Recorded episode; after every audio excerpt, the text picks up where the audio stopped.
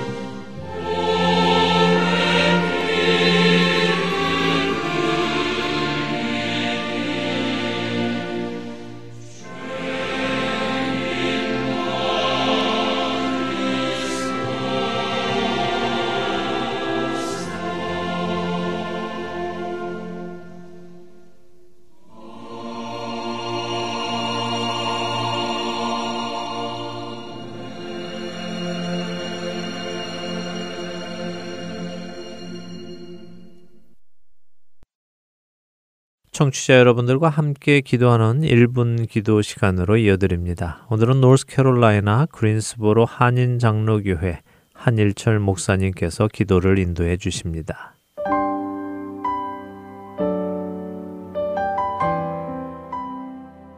하트앤서울 복음방송 1분 기도 시간입니다.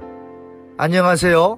저는 노스캐롤라이나 그린스보로 지역에 위치한 그린스보로 한인장로교를 섬기고 있는 한일철 목사입니다.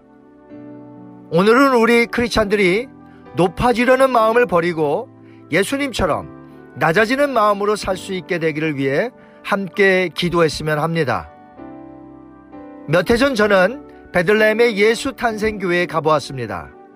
입구가 매우 좁고 낮아서 머리와 허리를 많이 숙여 들어갔던 적이 있습니다. 그 문은 높아지려는 자들에게 귀한 교훈을 주었습니다. 이제 저희는 곧 크리스마스를 맞이하게 됩니다. 크리스마스가 무엇입니까? 하나님이 성육신하신 날로서 높은 보좌에서 낮고 낮은 이 땅에 오신 날입니다. 만왕의 왕이신 하나님이 인간으로 오시되 연약한 아기로 오셨고, 그것도 왕궁이 아닌 베들레헴의 어떤 여관에 딸린 짐승이 있는 곳에서 태어나시고 곧 말 구유에 누이셨습니다. 뿐만 아니라 메시아로서 공생애를 시작하실 때 이 땅에 오신 목적을 분명하게 말씀하셨습니다. 인자가 온 것은 섬김을 받으려 함이 아니라 도리어 섬기려 하고 자기 목숨을 많은 사람의 대속물로 주려 함이니라. 예수님은 말씀하신 그대로 자기 자신의 생명을 우리 위해 십자가에서 바치셨습니다. 하지만 예수님의 제자들은 어땠습니까? 예수님의 낮아지신 이유를 전혀 모른 채 서로 누가 크냐 하며 높아지려는 마음만 가졌습니다. 오늘날 현대교회는 어떻습니까? 그리스도를 따라야 할 그리스도인들이 낮아진 마음으로 남을 섬기고 있을까요? 교회들 중에 분쟁이 있는 이유가 무엇이라 생각하십니까? 교회에서 직분을 받아 섬기기보다 자신의 높아짐을 자랑하고 있는 것은 아닌지 우리는 곰곰이 생각해 봐야 될 줄 압니다. 바울은 로마 교회에게 편지를 쓰면서 이렇게 말했습니다. 서로 마음을 같이 하며 높은 데 마음을 두지 말고 도리어 낮은 데 처하며 스스로 지혜 있는 채 하지 말라. 우리는 예수님의 탄생을 기념하는 크리스마스의 본래 의미를 다시 한번 되새겨야 할 줄 압니다. 이 시간 다 같이 한번 기도하실 때에 우리 각자가 예수님의 낮아지신 마음과 스스로 낮아지셔서 다른 이들을 섬기셨던 그 아름다운 모습을 본받아 살 수 있도록 도와달라고 우리 하나님 앞에 기도하시겠습니다.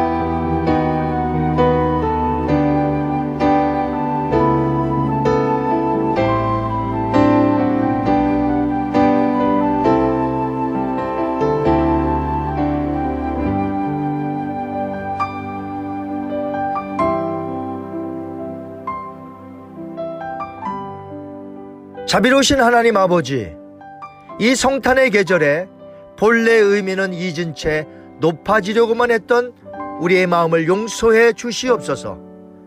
낮은 곳에 임하신 주님을 본받아 이제 소외당하고 힘들어하며 복음이 필요한 자들을 돌아보는 마음을 주시옵소서.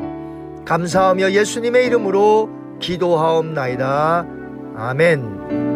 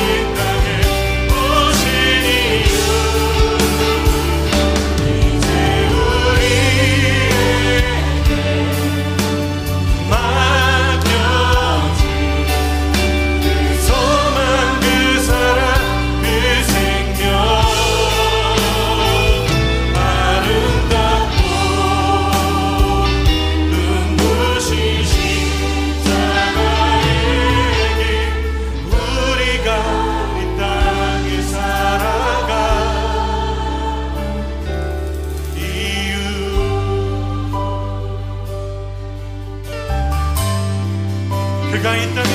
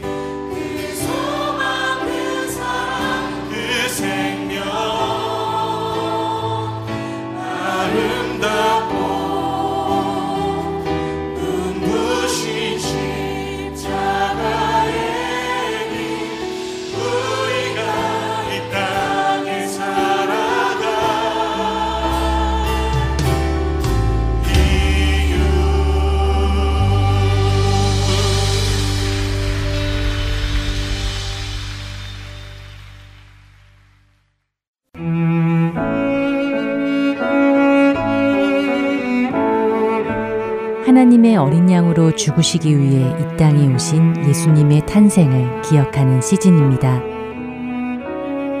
세상은 향락과 쾌락으로 즐거워하는 이 기간. 그러나 그리스도인들은 나를 위해 죽으시기 위해 기꺼이 이 땅에 오신 그리스도로 인해 기뻐해야 합니다. 세상 속에 살면서도 세상과 같지 않은 참된 빛과 소금으로 살아가는 하트앤서울 복음방송 애청자 여러분이 되시기를 바랍니다.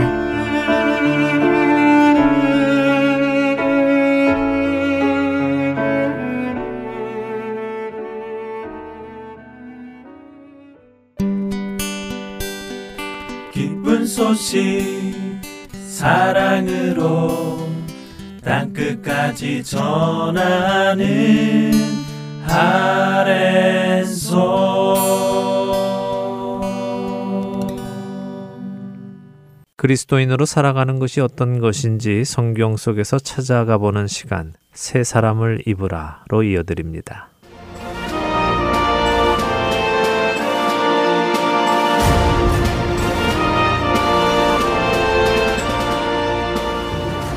시청자 여러분 안녕하세요. 그리스도인이란 어떤 사람인지 함께 알아가는 프로그램 새 사람을 입으라 진행의 민경은입니다. 네, 여러분 안녕하세요. 강승규입니다. 지난 시간에는 에베소서 5장과 고린도전서 6장을 함께 살펴보며 성경이 말씀하시는 죄가 무엇인지 조금 더 구체적으로 보았습니다. 그리고 이와 함께 이렇게 말씀하시는 죄들 중 어떤 죄는 시대가 변했으니 괜찮고 어떤 죄는 여전히 안 되고 하며 하나님의 말씀을 변형시켜서는 안 된다는 것도 함께 나누었죠. 네, 그렇습니다. 음행, 우상숭배, 간음, 탐색, 남색, 도적, 탐욕, 술 취함, 남을 모욕하는 것, 또 남을 속여 빼앗는 것, 이런 것들 중에 어떤 것은 이제 괜찮고 어떤 것은 안 되고 하며 나누는 것 자체가 옳지 않지요. 또 이 중에 난 한 가지만 짓고 있어, 그러니까 괜찮아 라고 하든가, 나는 두 가지 짓는데 너는 세 가지 지으니까 내가 더 나은 사람이라든가, 이 죄 중에서도 더 나쁜 죄가 있고 덜 나쁜 죄가 있다고 등급을 매기던가 하는 모든 것들이 다 소용없는 일이라는 것을 반드시 기억하시기 바랍니다. 네. 우리가 지난 시간 살펴본 대로요, 우리도 전에는 이런 자들이었지만 주 예수 그리스도의 이름과 우리 하나님의 성령 안에서 씻음과 거룩함과 의롭다 하심을 받았기에 이제는 그것들에서 떠나야 하는 것입니다. 자, 오늘은 이런 과거의 죄에서 떠난 우리들은 어떤 모습으로 살아야 하는지 조금 더 구체적으로 보도록 하겠습니다. 에베소서 5장 8절부터 11절 먼저 읽고 이야기 나누지요.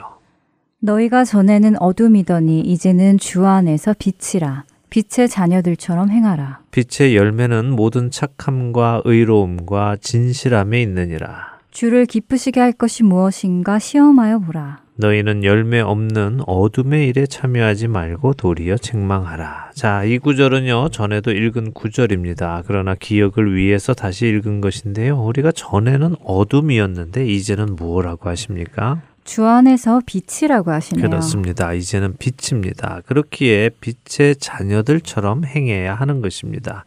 그럼 빛의 자녀들처럼 행하는 것은 무엇이냐? 모든 착함과 의로움과 진실함을 가지고 사는 것이죠. 선하고 의롭고 진실하게 살아야 한다는 것이군요. 그렇죠. 우리가 예수님을 통하여 새로운 사람이 되었다면 이제는 선한 행동, 의로운 행동, 진실한 행동을 하고 살아야 하는 것입니다.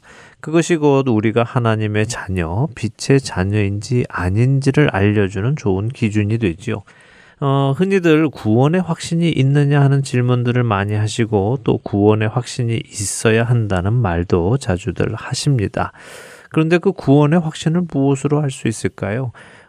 나는 오늘 죽어도 천국에 갈 확신이 있습니다. 내가 예수님을 구주로 믿고 하나님의 아들로 믿기 때문입니다. 이렇게 대답하는 것 자체가 구원의 확신일까요? 고린도전서 4장 20절은 하나님의 나라는 말에 있지 아니하고 오직 능력에 있다고 하십니다. 행동이 따라오지 않는 말은 무의미하다는 것이죠. 네, 그러니까 구원의 확신은 우리가 그냥 말로만 하는 것이 아니라 우리가 하는 말대로 살아갈 때 생기는 것이라는 말씀이군요. 맞습니다. 구원의 확신은 자기 암시가 아닙니다. 나는 이렇게 믿는다고 고백했으니까 확신을 가지고 살아야지 하는 것이 아닙니다. 구원의 확신은 나로 생각을 다르게 하는 기초입니다. 내가 구원받은 자이기에 구원받은 자답게 생각하고 행동하기 시작하는 것이죠. 그래서 구원의 확신이 있는 자는 전과 전혀 다른 삶을 살기 때문에 굳이 누군가가 당신은 구원의 확신이 있습니까? 라고 물어볼 이유도 없습니다. 구원의 확신이 있기 때문에 다른 삶을 살게 되지요. 자, 이렇게 사는 사람은 늘 생각하는 것이 달라집니다. 어떻게 달라질까요? 그런 사람은 주를 기쁘시게 할 것이 무엇인지 고민하게 됩니다. 내가 이제는 빛의 자녀가 되었고 하나님의 자녀가 되었으니까 하나님을 기쁘시게 할 것이 무엇인지 생각하고 그 일을 하게 된다는 것이지요. 네, 우리가 사랑에 빠지면 사랑하는 사람을 생각하게 되어 있습니다. 네. 그렇죠? 생각하려고 생각하는 것이 아니라 자연스레 생각이 떠오릅니다. 다른 일에 집중하려 해도 떠오르지요. 그리고 그렇게 사랑하면 그 사랑하는 상대가 기뻐하는 일을 하려고 노력하게 되어 있습니다. 왜냐하면 사랑하는 상대가 기뻐하는 모습을 보는 것이 나에게는 엄청나게 큰 기쁨이기 때문입니다. 네, 그렇네요. 사랑하는 사람이 기뻐하는 모습을 보는 것만큼 기쁜 일이 또 없지요. 그래서 커플들이 특별한 날을 맞아 이벤트 같은 것을 공들여서 해주기도 하잖아요. 네, 맞습니다. 뭐 꼭 특별한 날이 아니더라도 사랑하는 커플들은 자주자주 서로에게 기쁜 일을 해주지요. 또 부모님들 같은 경우는 사랑하는 자녀들이 기뻐하는 모습을 보고 싶어서 자녀들이 원하는 선물도 해주기도 하십니다. 또 자녀들은 반대로 부모님을 기쁘게 해드리려고 열심히 공부해서 좋은 성적도 내기도 하고 여러 대회에서 최선을 다해 상을 받아오는 경우도 있고 하지요. 네, 생각해보니 그렇네요. 어렸을 때 저도 부모님을 기쁘게 해드리려고 공부도 열심히 했던 것 같고요. 네. 또 어버이날에 편지와 선물도 해드렸던 것 같네요. 그렇죠. 네. 예. 사랑하는 관계에 있게 되면요, 서로를 기쁘게 해주고자 하는 마음이 자연히 생기게 됩니다. 억지로 하는 것이 아니라요. 내가 주님을 위해 무엇을 할 때 억지로 하는지 자연스럽게 내 마음에서 우러나와서 하는지 살펴보면 내가 주님을 사랑하는지 아닌지 알겠지요? 한번 점검들 해보시기 바랍니다. 자, 빛의 자녀는 이처럼 착하고 의롭고 진실한 행동을 하고 주를 기쁘시게 할 것이 무엇인지 생각하며 그 일을 하기를 기뻐합니다. 또한 11절의 말씀처럼 열매 없는 어둠의 일에는 참여하지 않게 되지요. 네, 참여하지 않는 정도가 아니라 오히려 책망하는군요. 그럼요. 우리가 하나님께 죄를 용서받고 의인으로 살아가도록 새로운 삶을 받았는데 어떻게 어둠의 일을 하며 살아가느냐 하고 책망하게 됩니다. 그러나 언제나 말씀드리지만 하나님의 성품을 닮은 책망은요, 그 영혼을 사랑해서 돌이키게 하려는 책망이어야 하지 상대의 잘못을 지적하는 정죄가 되어서는 안 된다는 것 잊지 마시기 바랍니다. 자, 이제 15절에서 17절까지 읽고 또 이야기 나누겠습니다. 네. 그런즉 너희가 어떻게 행할지를 자세히 주의하여 지혜 없는 자 같이 하지 말고 오직 지혜 있는 자 같이 하여 세월을 아끼라 때가 악하니라. 그러므로 어리석은 자가 되지 말고 오직 주의 뜻이 무엇인가 이해하라. 네, 자 15절은 말씀하십니다. 우리는 그리스도 안에서 새 사람을 입은 자들이니 그러므로 어떻게 살아야 할 것인가를 자세히 주의하여 살피라고 하시죠. 그렇게 한 후에는 지혜 없는 사람들처럼 살지 말고 지혜 있는 사람처럼 살라고 하십니다. 지혜란 무엇일까요? 지혜란 상황을 이해하는 능력이고 신중하게 생각하고 행동으로 옮기는 능력을 의미합니다. 그래서 성경적인 의미의 지혜는 우리 앞에 일어나는 일을 하나님의 관점으로 볼 수 있는 것을 의미하죠. 하나님의 관점으로 우리 주위의 모든 것을 보고 생각하고 판단하는 능력이라는 말씀이군요. 네, 맞습니다. 그러니까 그리스도 안에서 생명을 얻은 세 사람은 이제는 하나님의 눈으로 세상을 바라보며 무엇을 하는 것이 옳을지, 무엇을 하는 것이 의로울지, 무엇을 하는 것이 거룩할지 신중하게 생각하고 판단하여 행동으로 옮기며 살아가는 것입니다. 마음 가는 대로, 생각나는 대로, 욕심 가는 대로 살지 않고 말이죠. 이렇게 사는 사람은 어떻겠습니까? 세월을 아끼게 됩니다. 시간을 아끼며 살지요. 왜냐하면 우리 각자에게는 주어진 시간이 있습니다. 그 시간이 많을 것 같지만요, 사실 많지 않습니다. 우리가 한평생 태어나서 사는 시간도 짧지만요, 나의 그 평생 중에 성도로서, 다시 말해서 내가 그리스도인으로 살아가는 시간은 더 짧습니다. 그렇지 않습니까? 네. 저도 20대 후반 30살이 거의 다 돼서 예수님을 알게 되었는데요. 그러면 제 삶의 20-30년은 이미 낭비한 것이죠. 그러니 남은 삶은 아껴가며 살아야 하는 것입니다. 네, 정말 그렇네요. 저 역시 마찬가지 인데요. 20대 후반에 예수님을 알게 되어서 20년 이상 손해를 본 것이네요. 그렇습니다. 그런데 여기 세월을 아끼라 하는 이 말씀이 있죠. 네. 이 말씀의 원어의 의미는 시장에 가서 물건을 다 사와라 하는 말입니다. 물건을 다 사오라고요? 네. 그럼 싹 다 쓸어오란 말인가요? 그렇죠. 장터에 파는 것이 있으면 남기지 말고 다 사오라는 말입니다. 그러니까 우리 그리스도인들은 시간을 하나도 낭비하지 말고 모조리 돈을 주고 산 것처럼 아껴서 사용하라는 말입니다. 아, 정말 무거운 말씀이군요. 현대인들은 사실 바쁘다 하지만 실제로 보면 세상 일에 너무 바쁘게 살아가잖아요. 네.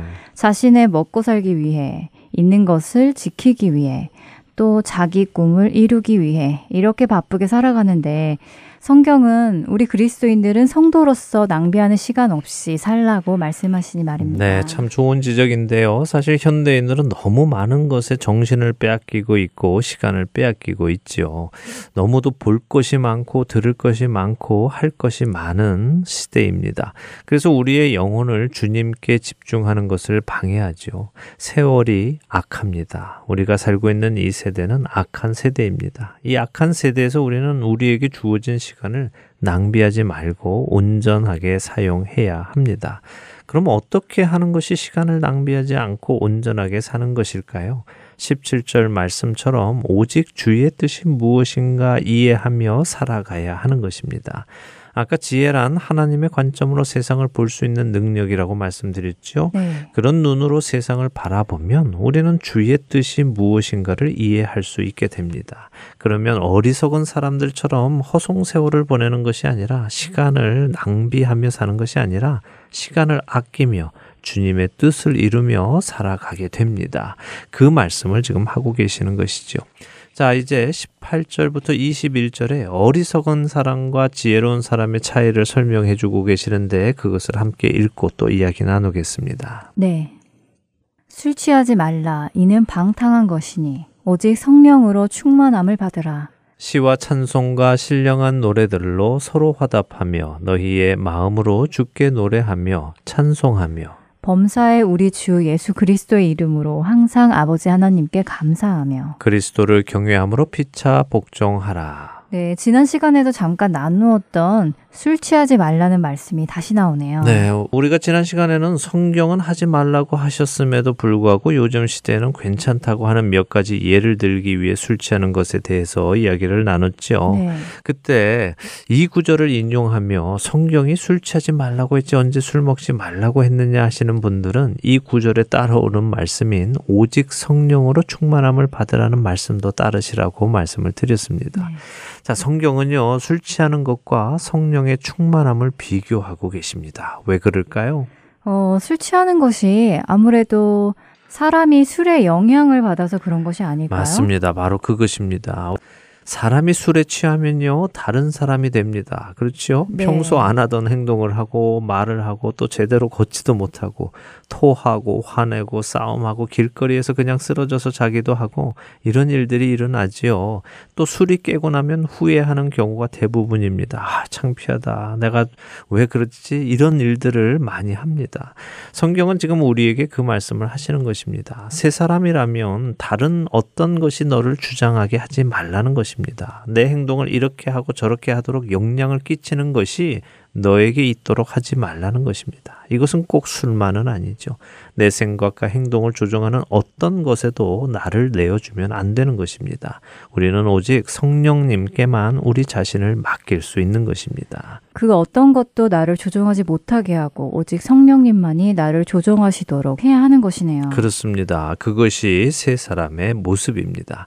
생각해 보세요. 술 취한 사람들을 보신 적이 있는지 모르겠지만요, 술 취한 사람들은 노래도 잘 부릅니다. 네. 흥에 겨워서 노래 한 곡 쭉 뽑고 신이 나서 춤도 추고 하지요. 네. 또 깔깔거리고 서로에게 농담도 하고 큰 소리로 자랑도 합니다. 정말 왁자지껄하게 놀지요. 그러나 성령에 취한 사람은 그런 모습이 아니라 시와 찬송과 신령한 노래들로 서로 화답한다고 하십니다. 서로 이야기한다는 것이죠. 대화의 내용이 하나님을 찬양하고 서로에게 권면이 되는 이야기를 하고 서로에게 용기를 주고 서로에게 믿음의 길을 잘 걸어갈 수 있도록 북돋아주는 내용의 대화가 오고 간다는 것입니다. 이런 대화를 하면 그 모임은 어떨까요? 하나님께 감사하고 찬양드리고 기쁨이 넘치고 서로를 잘 배려해주는 모임이 될 것 같네요. 그럼요. 그게 바로 20절과 21절의 말씀입니다. 종종 그런 이야기를 듣습니다. 교회 소그룹 모임 같은 데에서 예배를 드리고 나면 자, 한잔 합시다 하면서 와인도 따고 맥주도 따고 그러면서 서로 간에 마음을 열고 조금 더 친해지려는 노력도 한다고 하시더라고요. 그러나 우리가 성경을 읽어보면요, 그런 방법은 세상의 방법이지 교회의 방법, 성도의 방법, 하나님의 나라의 방법은 아닙니다. 오늘 읽은 에베소서 5장 8절에서 21절까지 말씀을 한번 다시 읽어보시면서 나는 새 사람인가, 또 내가 속한 소그룹은 새 사람들의 모임인가, 내가 속한 교회는 새 사람들의 무리인가 점검해 보시기 바랍니다. 남을 탓하고 정죄하기 이전에 나부터 점검하시기를 바랍니다. 그리고 나부터 변화로 들어가시기를 바랍니다. 네, 그렇죠. 자기 자신은 보지 못하고 남의 잘못만 보는 것 자체가 이미 새 사람이 아닌 옛사람의 성품이지요. 네. 오늘 에베소서 말씀을 보며 새 사람으로 사는 것이 무엇인지 다시 한번 생각해 보게 됩니다. 그동안 성령님이 아닌 다른 것들이 나를 조종하게 내어주었던 것들도 회개하게 되고, 시간을 아끼지 못했던 것도 회개하게 되네요. 네. 그러면서 이제는 빛의 자녀들처럼 행해야 하겠다는 소망도 품게 되는데요. 청취자 여러분들도 같은 마음이셨으리라 믿습니다. 네, 그런 마음이 드셨다면 주님께 기도하시고 이제 그렇게 살도록 결단하시고 주님께 도와주시라고 간구하시기 바랍니다. 우리의 삶이 그렇게 되기를 원하시는 주님께서 우리의 기도를 꼭 들어서 응답해 주실 줄로 믿습니다. 아멘입니다. 한 주간 변화의 삶을 사는 우리 모두가 되길 바라며 새 사람을 입으라 마치도록 하겠습니다. 네, 저희는 다음 주에 다시 찾아뵙겠습니다. 안녕히 계십시오. 안녕히 계세요. 예수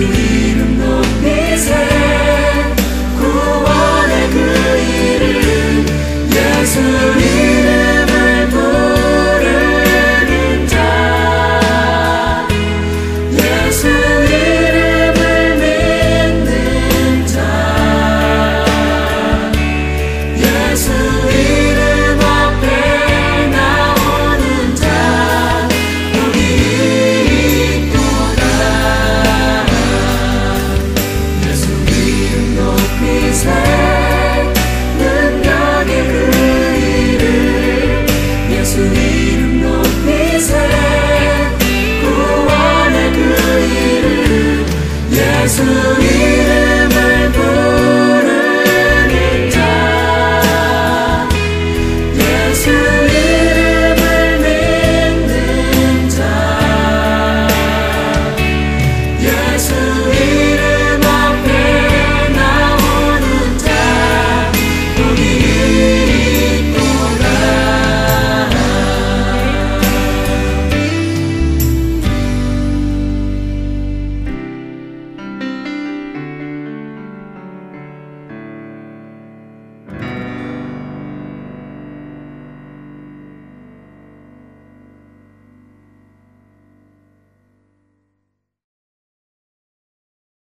하나님께서 택하신 민족 이스라엘, 그들은 하나님께서 약속하신 메시아를 기다렸습니다. 그들은 메시아가 오셔서 쓰러진 이스라엘을 다시 세우고 사라진 다윗의 왕조를 다시 세워주기를 기다렸지요. 그런데 정작 메시아께서 오셨을 때 그들은 메시아를 알아보지 못했습니다. 또한 그들은 메시아를 인정하지도 않았지요. 그래서 그들은 메시아를 이방인의 손에 넘겨주어 죽도록 했습니다. 그러나 그런 이스라엘 가운데에서도 메시아를 알아보고 믿은 사람들도 있었습니다. 누구일까요? 바로 자기 자신이 죄인인 것을 아는 사람들이었습니다. 그 동네에 죄를 지은 한 여자가 있어 예수께서 바리새인의 집에 앉아 계심을 알고 향유 담은 옥합을 가지고 와서 예수의 뒤로 그 발 곁에 서서 울며 눈물로 그 발을 적시고 자기 머리털로 닦고 그 발에 입 맞추고 향유를 부으니 예수를 청한 바리새인이 그것을 보고 마음에 이르되 이 사람이 만일 선지자라면 자기를 만지는 이 여자가 누구며 어떠한 자 곧 죄인인 줄을 알았으리라 하거늘. 누가복음 7장 37절에서 39절의 말씀입니다. 바리새인 시몬의 집에 예수님께서 오셨을 때 예수님을 찾아온 죄지은 한 여인이 있었습니다. 그녀의 눈물은 예수님의 발을 적실 만큼 많았지요. 그것은 곧 그녀가 자신이 죄인인 것을 알고 있었고 그로 인해 괴로워하고 있었다는 사실을 우리에게 알려줍니다. 또한 그 집의 주인인 바리새인 시몬 역시 그녀가 죄인임을 알고 있었지요. 바리새인 시몬은 자신이 율법을 잘 지키는 바리새인이었기에 자기 자신을 죄인이라고는 생각하지 않았습니다. 바리새인 시몬과 누구나 아는 죄인인 한 이름 모를 여성. 예수님께서는 50절에 이렇게 말씀하십니다. 예수께서 여자에게 이르시되 네 믿음이 너를 구원하였으니 평안히 가라 하시니라.